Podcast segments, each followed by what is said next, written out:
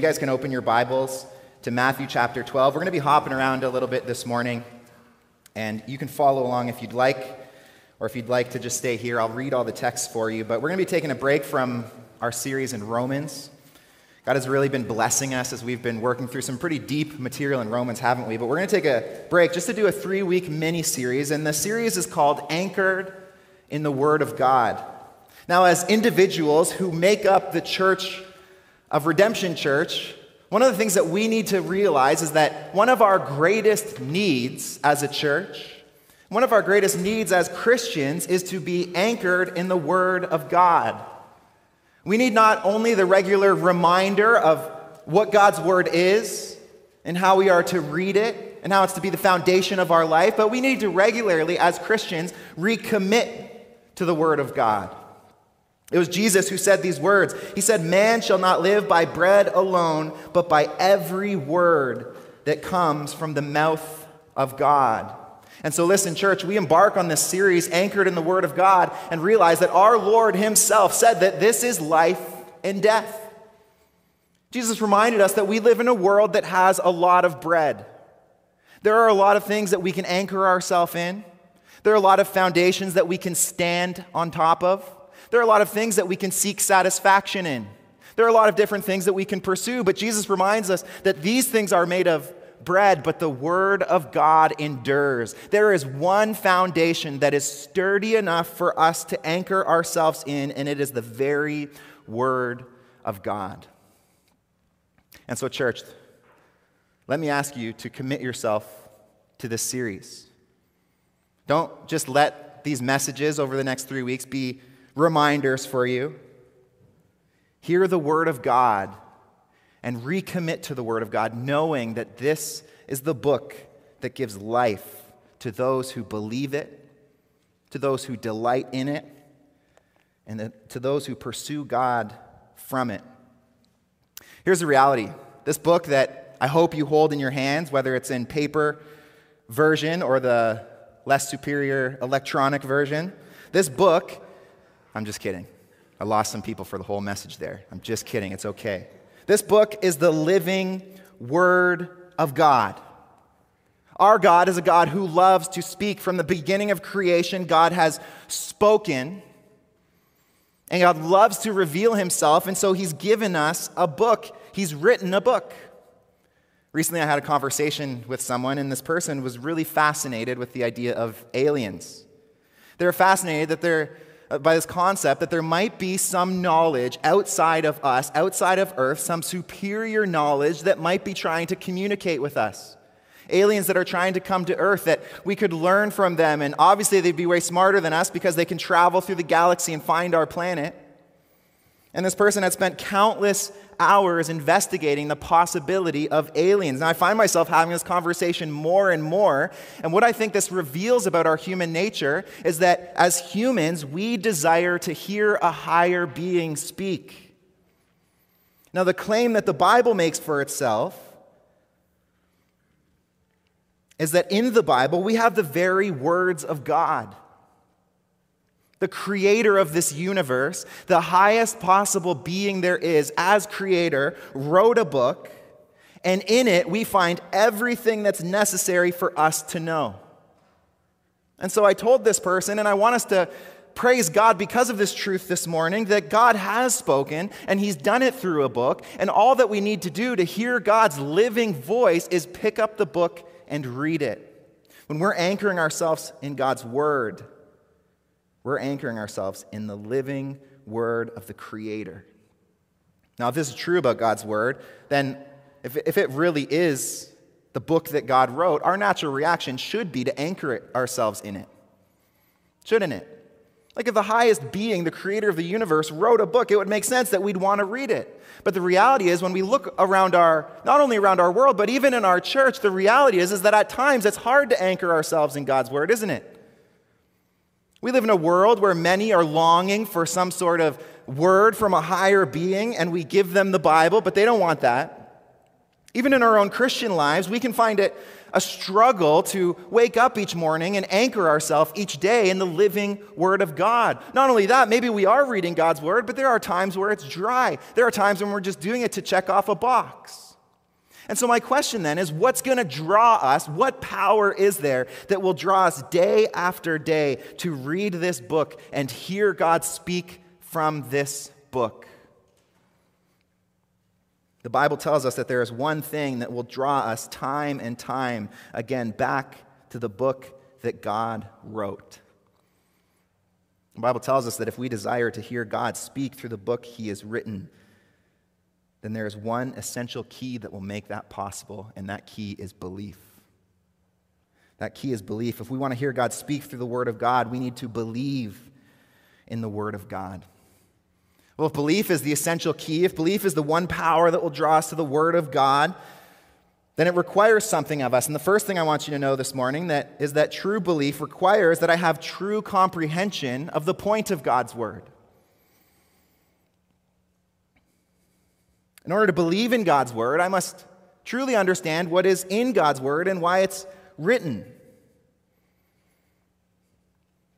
Hearing God's word, in other words, is possible when we understand exactly what God's word is and what it is that is inside God's word.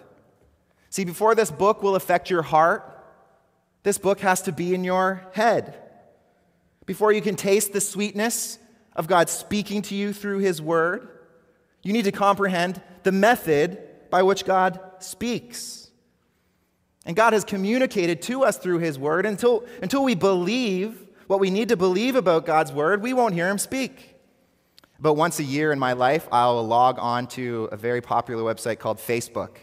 There are two things that always surprise me when I go on Facebook. One is that people still use it. I'm constantly shocked because I never go on that people are still on Facebook. Another thing that surprises me is I look at my messages and I have a number of messages. Not a lot, I'm not that popular. But every time I log on, I'm surprised to realize that someone like 11 months ago has sent me this message on Facebook, and sometimes it's like a message that's really urgent that I need to answer right away, and I always have to respond, I never check this. I had no idea that people still communicate through this, and so I had no idea that you had written this message to me. The same goes for the Word of God. If we don't know what God's Word is, if we don't know that God has spoken to us through a book, We'll never have a comprehension of what he said to us. We need to both know that God is speaking through his book, and we need to know what God has written in his book. Now, this is the issue that Jesus would expose to the Pharisees in Matthew chapter 12, verses 3 to 7. In Matthew chapter 12, verses 1 to 2, kind of the stage is set for Jesus' words to the Pharisees. The Pharisees are watching the disciples walk through the grain fields. As they walk through the field, they begin to eat because they're hungry. This is a natural thing that each of us would do, would do, but the Pharisees were shocked by this because the day on which the disciples did this was the Sabbath. Now, the scriptures had commanded God's people to rest on the Sabbath, but the Pharisees had really blown this to another level. They had added all of these man made rules, these stipulations that you needed to live up to if you were going to take the Sabbath seriously. So, after seeing the disciples break their man made interpretation of the Sabbath, they confronted Jesus and they said to Jesus, Look, your disciples are doing what is not lawful to do on the Sabbath. Now, look how Jesus responds to them in verses 3 to 5. He said to them, Have you not read what David did when he was hungry and those who were with him? How he entered the house of God and ate the bread of presence, which it was not lawful for him to eat, nor for those who were with him, but only for the priests? Or have you not read in the law how on the Sabbath the priests in the temple profane the Sabbath and are guiltless? See, twice in these verses, Jesus asked these, the Pharisees this question Have you not read? You need to understand that this would be one of the most insulting questions that Jesus could ask the Pharisees. If anyone had read the word of the commandments, if anyone had rigorously studied, memorized, and dedicated themselves to the commandments of God, it was the Pharisees. And so, what Jesus is doing to the Pharisees by asking them, Have you not read?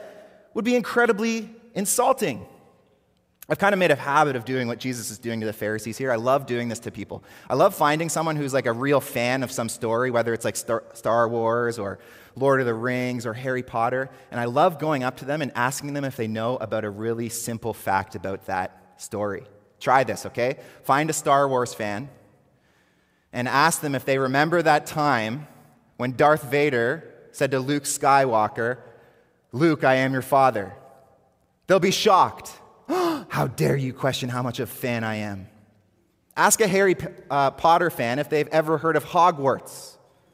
They'll pull a wand out of their back pocket and cast a spell on you right there. How dare you question if I know this thing that I love? Now, this is kind of what Jesus is doing to the Pharisees. Have you read? And the answer the Pharisees would say is, Of course I read. But Jesus is exposing this that the Pharisees had failed not because they didn't read the word, but because they didn't comprehend the word of God. This is why in verse 7, Jesus shifts the language. Look what he says in verse 7 not only that you need to read, but he says, And if you had known what this means, I desire mercy and not sacrifice. You would not have condemned the guiltless, for the Son of Man is Lord of the Sabbath. See, when in our head we understand the meaning of Scripture, when we comprehend the point of Scripture, in our heart we can hear God's voice through Scripture. See, the issue is that we are prone to misunderstand God's word. The issue is that just because we have a copy of God's word doesn't mean that we truly comprehend God's word. And so it may be possible that you, like the Pharisees, have this understanding of the word of God that it's like this moralistic rule book. And maybe you don't truly comprehend the point of God's word because you read God's word in order to figure out what you need to do. And you regularly read God's word because you're looking for the next commandment. What do I need to do in order for God to accept me? You rigorously try to keep your life in line with God's word, looking for the next commandment, looking for the next to do. But your legalism, it doesn't lead you to God. Your legalistic approach to Scripture doesn't reveal the voice of God through Scripture, it only leads you away from God. See, when we chase God through moralistic perfection, we only feel the burden of our own failure. We can't meet God, we can't hear his living voice through legalism. Others might treat this book as though it's some sort of manual for their own per- personal success. You ever find yourself in a spot where you need God's wisdom or, or you need a word from God? And so sometimes people will just open up to a random page, praying, God, tell me what you want to tell me as though this is just some sort of book guideline for success in your life. And so you flip to a page, and unfortunately, you find Ezekiel. Rather than finding an inspiring word from God, you find a prophecy of judgment on your nation. See, the point of God's word is not to give you a list of rules. The point of God's word is not to be your handbook for personal success in your life. The point of God's word is to declare the glory of God's redemptive plan for his church. This is why I love the name of our church, Redemption Church, because that's what this is all about. Three chapters in the beginning about how this world was formed, two chapters at the end about how we'll spend eternity, but over a thousand chapters in the middle, all pointing to the Son of God. This is the point of every book, of every chapter, of every verse, of every letter is to point to Jesus Christ as the Redeemer of God's people. In every section of the Bible, in every verse of the Bible, Christ is either patterned or promised or present. If you don't know the Son of God, if you don't know Jesus Christ, then you can't truly comprehend the point of God's Word. But this reveals a problem about why we don't really hear God's voice in God's word. See, the problem is not that God has spoken. God has spoken loud and clear. Through his scriptures, he is proclaiming, he is screaming about the glory of his Son. God has clearly shown us through the scriptures how he will redeem a wayward people. See, the problem is not that God has spoken, the problem is that God has spoken, and in our sinfulness, we don't care what God has to say. We don't want to hear about the Son of God. See, God has shone his light, but we loved darkness. He has declared his word, but in our sinfulness, we have loved silence. This is the hardness of our heart. Instead of loving the word of God, instead of anchoring ourselves deeply in the word of God, we love our sin. And so Jesus says these words in John 3:19. He says, "Light has come into the world, and the people love darkness rather than the light." So understand this that the first thing you must do to truly comprehend the point of God's word is you must be awoken to it. Something needs to happen in your life to change your hardness of heart. In your sinful condition, something must happen so that no longer you love the darkness, and now you love the light. This is what Paul talks about in 2 Corinthians chapter 4 verse 4.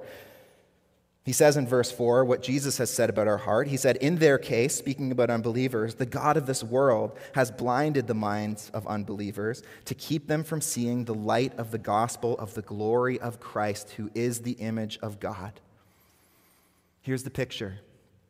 Because in our sinfulness we are hard of heart, because Satan reigns as the ruler of the prince of pow- the power of air, God is shining the light of the glory of his Son through his word, through his creation, and we are blind to it. It doesn't matter how much light you shine for a person who is completely blind, they cannot see. It would be entirely unhelpful if a blind person came in this morning and the usher said, Oh, hold on one minute, let me just grab my flashlight. I got you. You make your own way. It's just not going to work. Something else needs to happen. This is what Paul talks about in verse 6 of 2 Corinthians chapter 4. He says, For God, who said, Let light shine out of darkness, has shone in our hearts to give the light of the knowledge of the glory of God in the face of Jesus Christ. You see, this is the work that God needs to do in each of us if we will hear his living word. If we will meet him in Scripture, if we will have true communion with Him through this book, then we must be awoken to it. The God who said, Let light shine in our darkness, must shine in the darkness of our hearts so that we can see what? Paul says, the glory of God in the face of Jesus Christ. Once you are awoken, you can truly comprehend the point of Scripture. But it cannot stop here. We not only must be awoken to Scripture, we must be convicted about what is in Scripture. Once, the, once God's glory takes a hold of you through the pages of Scripture, then as Christians, we take a hold of God through the pages of Scripture. And so the next thing you need to know about belief is that belief requires I have total conviction in the power of God's Word. Belief requires I have total conviction in the power of God's Word. Now you can turn to 2 Timothy chapter 3, verse 16 with me if you'd like.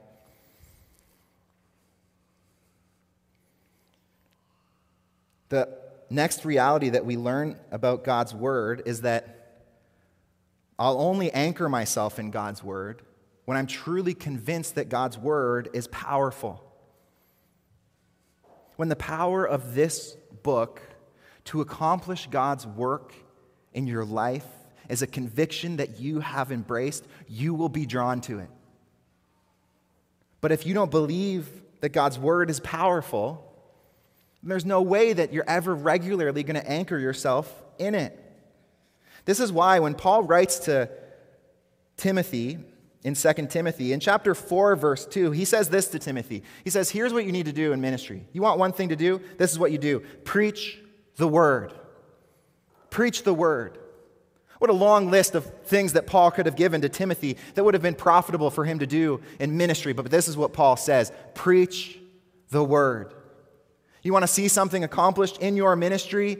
Timothy, preach the word. But this application to preach the word comes from this conviction that Paul has that he lays out in 2 Timothy 3:16. Look what he says there. He says, "All scripture is breathed out by God and profitable for teaching, for reproof, for, recre- for correction, and for training in righteousness, that the man of God may be complete, equipped for every good work. Paul's desire to use Scripture and our desire to hear Scripture comes from this life consuming conviction about what Scripture is. because he has this total conviction that Scripture is powerful, that it's effective, that it's profitable, he sees his need to use it. He sees no other way. Paul says to Timothy, if we're going to do what God has called us to do in this church, we need to be anchored in the Word. We must preach the Word because of what the Word of God is. It is powerful to accomplish what God wants to accomplish in his people. Now, this is the reality. When we see the profit of something, when we see the effectiveness of something, when we see the power of something, we are all the more excited to use it, aren't we? There's a time that I love in my, my life when it comes to house maintenance. I love when I'm using the kitchen sink and I go to drain it and it starts draining slowly. Because at that point, I get to use my favorite magical product there is in the world, Drano. I don't know how this stuff works. I know that when I put it in the drain, it burns my nostrils, so it must not be something that's very good. But when you use drain, for, for me, there's kind of this excitement. Like the, the drain's clogged now, but you wait in a few seconds. This is going to be the clearest drain you ever have. And you pour the Drano in, and you see it start bubbling up, and it's sizzling, and there's some sort of like deathly chemical reaction there. I'm telling the kids to put their masks on. You pour some water down, you wait 15 minutes, and you come back, and what do you do when you pour water down? It drains down, it goes down the drain. It's magic, it's powerful. And I love when this time comes in our house that I get to use Drano. Now, that's a silly illustration to illustrate what's going to happen in your life when you're convinced that the Word of God is powerful to accomplish the work of God in your life. See, the times that we're sluggish to get to God's Word, the time that we're slow to anchor ourselves in God's Word, are the time that we're not convinced of the power of God's Word. But when I have this total life consuming conviction that God's word is powerful, it becomes the book that I turn to most. The opposite of that is true as well, isn't it? That if we don't find ourselves regularly turning to the Word of God, what does that say about our belief in the Word of God? That we, we just don't believe that we really need God's Word to succeed in life. If in our parenting we don't turn to the Word of God for help, if we don't anchor everything we do as parents for the good of our children in the, God of, in the Word of God, what does that say about our belief in the power of God's Word? If in our marriage we don't regularly open up the Word of God, what does that say about our belief about what the Word of God might accomplish in and through our marriage? When we don't anchor ourselves in God's Word, it lo- proves that we lack a conviction of its power. And so, my question this morning then is what makes God's word so powerful that it deserves our total conviction? The first thing I want you to see is that God's word is powerful because it's inspired. God's word is powerful because it's inspired. So Paul says this in 2 Timothy 3:16. He says all scripture is breathed out by God. Paul's saying that all the scriptures from Old Testament to New Testament are the very words of God given to us by the breath of God. So that to read Scripture is to read God's very word. It's to say that the author of this book is God Himself. God wrote a book for us, and that book is the Bible. Now, inspiration is the process that God, which God used, where He took 40 different biblical authors so, sorry, over 40 different biblical authors to reveal himself to us. And the Bible talks about this process in 2 Peter chapter 1 verses 20 to 21. It explains the way that this worked. It says this, knowing this that no prophecy was ever produced by the will of men, but men spoke from God as they were carried along by the Holy Spirit. See, what Peter is saying is that Scripture is not just like the divinely approved book that God gives us. It's not like the Bible is a book written by men but endorsed by God on the back. What Peter is saying is that this is the Word of God, that God inspired the authors of Scripture to write in such a way that what they were writing was God's own Word. This is why he says they wrote Scripture carried along by the Holy Spirit. This means when we pick up the Word of God, we have confidence that it's just that the words that God has given us. In this very book, we hear God's voice. This is why all throughout time, the people of God had, has, had referred to this as the book of God. So that David in Psalm 19, time and time again, refers to these scriptures, calling them the law of the Lord, the testimony of the Lord, the precepts of the Lord, the commandment of the Lord. Over a thousand times, even in just the Old Testament alone, we either read the words, Thus says the Lord, or we know that someone's speaking on behalf of God. When we read this book, we can be sure that we are reading the words of God Himself. See, this book has power in your life because this is the book that God wrote. I don't know about you, but I love books. I love the way that books have changed me. I love the amount of information that you can get from books. Sometimes I'll sit in a library and I just I look at all the rows of books and I'm amazed at how much information you can find about anything. You can find inf- information about anything these days, can't you? Sometimes I try to like test out Google. You ever do this? I'm like, there's got to be there's nobody who's an expert on this thing that I'm about to Google.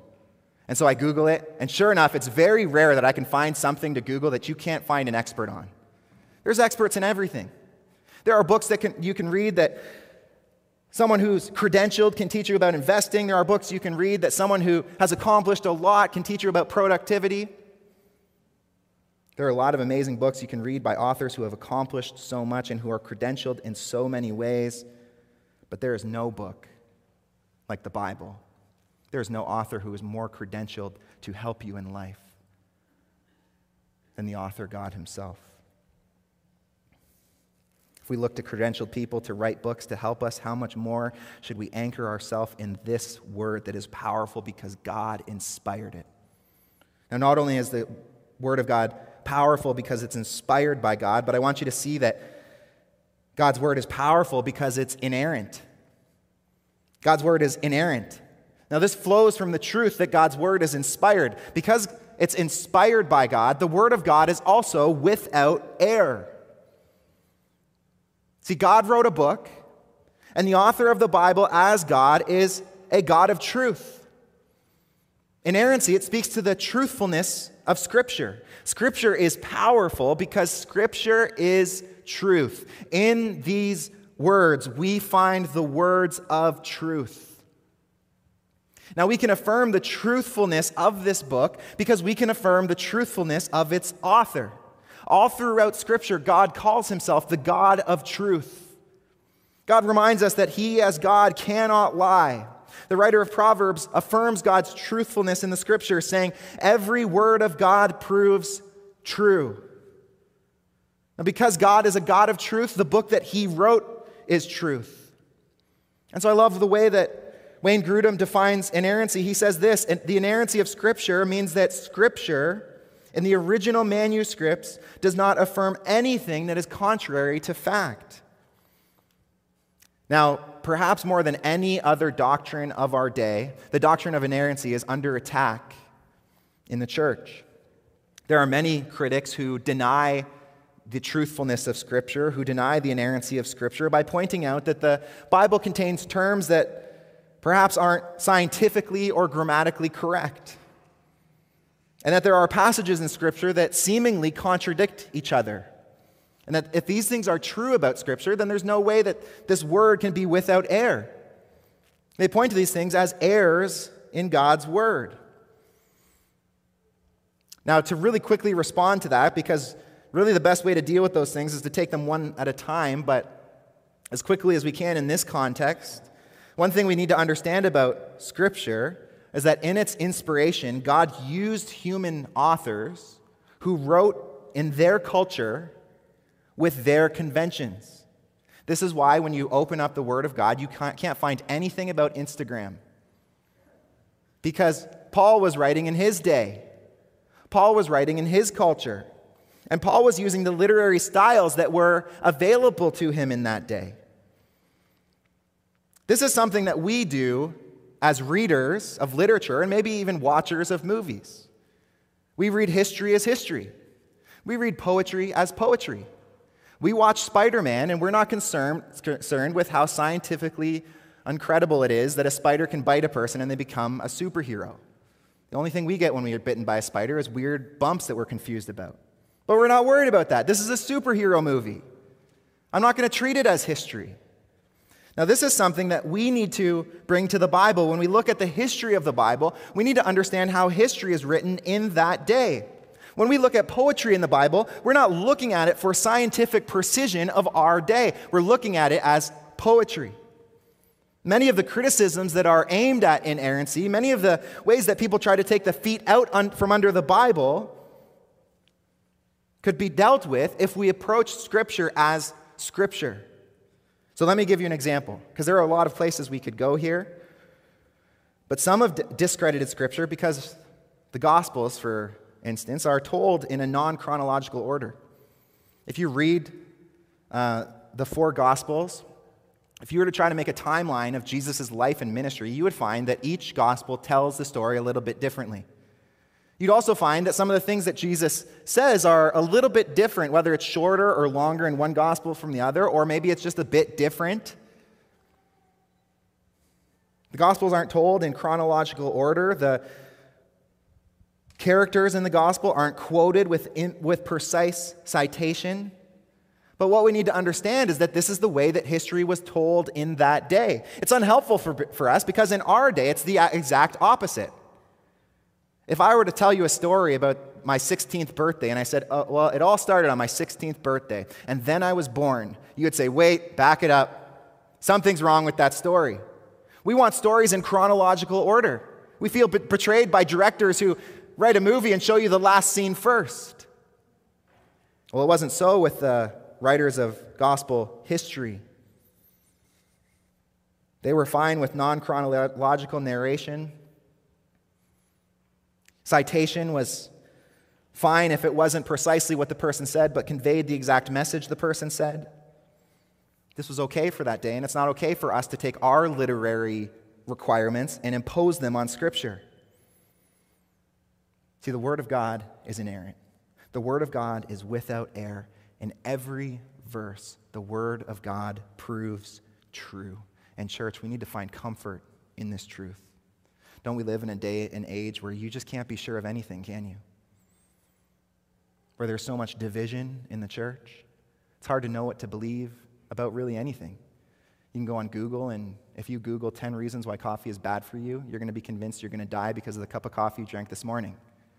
If you Google 10 reasons why coffee is good for you, you're going to find the truth. I'm just kidding. But you will find articles that tell you the exact opposite. We live in a day and age where really there's nothing that can be certifiably true. There's science on both positions. But there's one thing that is certain the Word of God is certain. The Word of God is true. The Word of God is inerrant. When you read this book, and you properly interpret its meaning, you can be sure that you are reading truth. Without a doubt, everything in God's word is true, and so it's powerful. Next, the word of God is powerful because it's effective. And so Paul goes on in 2 Corinthians or sorry, 2 Timothy chapter 3 to say that the word of God is profitable for teaching, for reproof, for correction, and for training in righteousness. So Paul's telling us about the Word of God is that it gets results. When you believe this book, when you anchor your life in this book, it's to your profit, Paul says. And so, all who have taken this book up in true belief, all who have heard the voice of the living God speak to them through the Word of God, have been changed. Its power is in its effectiveness to teach us about God, Paul says, to reveal to us our error, to reprove us, to correct our waywardness, and to train us in righteousness. The Word of God is effective.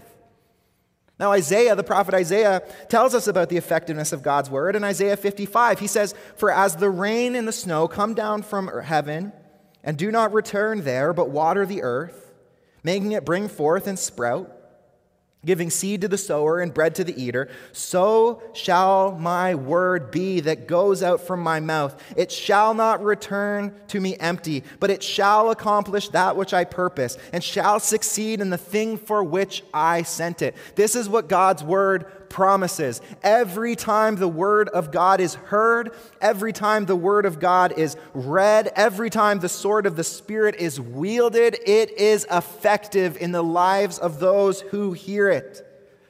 When the preacher proclaims God's word, that word will not return void. It will accomplish what God purposes for it. When the parent disciplines and reproves their child with the word of God, that will not return void. When the disciple maker gathers a group of disciples around them and they open up the word and they dig into the treasure of the word, that time will not be wasted because God has promised his church that his word is always effective. It's always accomplishing, whether it's hardening hearts or softening hearts, the word of God is always accomplishing the work of God. This is the power of God's word that needs to be in our mind whenever we take it up. Every time that you wake up, you get out of your warm bed into the cold air, you get down to the, the word of God, it will be effective in your life. Even when you don't feel like it, God is using his word to transform you, to teach you, to reprove you, to correct your ways. This is the thing that will drive us to the Word of God, and we are convinced that it is effective in our life, that's effective for our transformation. And so, morning by morning, we run to the Word of God with this overwhelming belief that this time is going to be effective. It's much like a person who decides to, maybe they're going to start a diet and start going to the gym, they're going to lose some weight or gain some muscle. One of the most motivating things in those times is when you actually start seeing it work. You know, you're eating well and you're feeling a lot better. You're going to the gym and people are noticing and you feel great. You're seeing the results of it. You're seeing that this is really effective. But it gets hard when those results stop coming. We start wondering if this is really working, if it's really worth eating all this cabbage soup, if it's really worth waking up and going to this gym every morning. When we don't see the effectiveness of what we're doing, it's really hard to do it. And so it is with the Word of God. When you're convinced of its effectiveness, when you have this assurance that the minutes you spend in the Word of God will be used by God, you will be driven to it. You will be anchored in it. Lastly, I want you to see that God's Word has power because it's necessary. God's Word is necessary. So Paul says that the man of God may be complete, equipped for every good work. The work that the Word of God does in our life, Paul says, is a work that completes us. Without the Word of God, we are completely unable to do all that God calls us to. This is true for our salvation. This is what we heard in Romans just last week that if the gospel is not proclaimed, then we cannot believe. It all starts with an understanding of what God has revealed to us about His Son in His Word. See, in creation, we can know that God exists. God's created works proclaim his existence, they proclaim his glory, but through creation, we cannot know the saving work of God through Jesus Christ. Only the scriptures reveal that to us. This is why we need the book, because this book saves. This book's necessary for our salvation. This book is necessary for our growth. This is why Paul calls the Word of God. In Ephesians, he calls it the sword of the Spirit. This is what God this is what the Holy Spirit uses in your life to effect change in you. This is why, as a church, in every way, we want to be anchored in the Word of God. This is why, when we sing songs, we sing songs that declare God's truth. This is why, when we pray, we pray God's Word.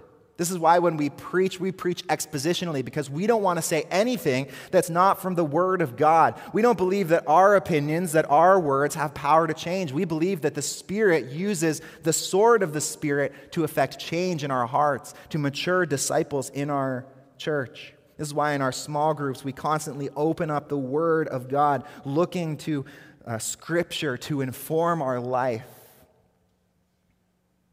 This is why we in our personal lives need to be anchored in the Word of God, because this is what God uses to effect change in our lives. This is the Spirit's sword. This is the total conviction that must take root in our life a conviction that God's word is powerful to accomplish much in our life. Only then will we run to the word of God. Lastly, I want you to see that belief requires I have transforming communion with the person of God. Transforming communion with the person of God. You can just flip a few pages over to Hebrews chapter 4, verse 12. And what I want you to see here is what is really happening whenever we open up the Word of God. What's going on when we pick up the sword of the Spirit. Look what the author of Hebrews tells us. He says, For the Word of God is living and active, sharper than any two edged sword, piercing to the division of soul and of spirit, of joints and of marrow and discerning the thoughts and intentions of the heart, and no creature is hidden from its sight, but all are naked and exposed to the eyes of him to whom we must give account. This is the last thing that we must believe about God's word.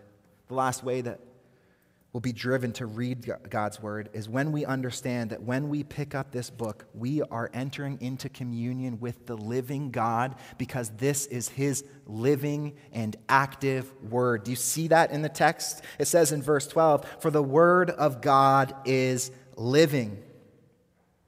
This is the claim that God makes about this book, that this book is living. It's not like any other book. Every other book that we've ever interacted with is a dead book. Every other book is just words, just information on a page, but that's not so for the Word of God. The Word of God says that it's living and active. Well, what does it mean for the Word of God to be living? It means that not only do you read this book, what's happening in verse 12 and 13 is that when you pick up this book, when you read this book, this book reads you.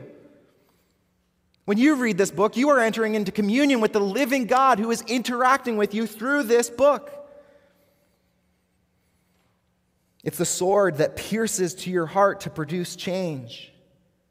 So that to read this book is to sit in front of the living God and enter into communion with Him, be exposed before Him that you might be changed. I love what Martin Luther says about the living Word of God. Martin Luther says this The Bible is alive, it speaks to me. It has feet. It runs after me. It has hands. It lays hold of me. It's because the Bible is alive, it is speaking to your very problems today. How many have written off the Word of God as old and antiquated? The Bible's not old. The words of this page, the application of this book is fresher than tomorrow's newspaper.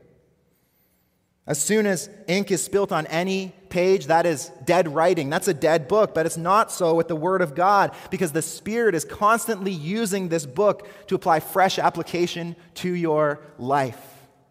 Find the oldest saint who has read this book so many times through, and they will find that every interaction with it can be a life changing interaction with the living, triune God.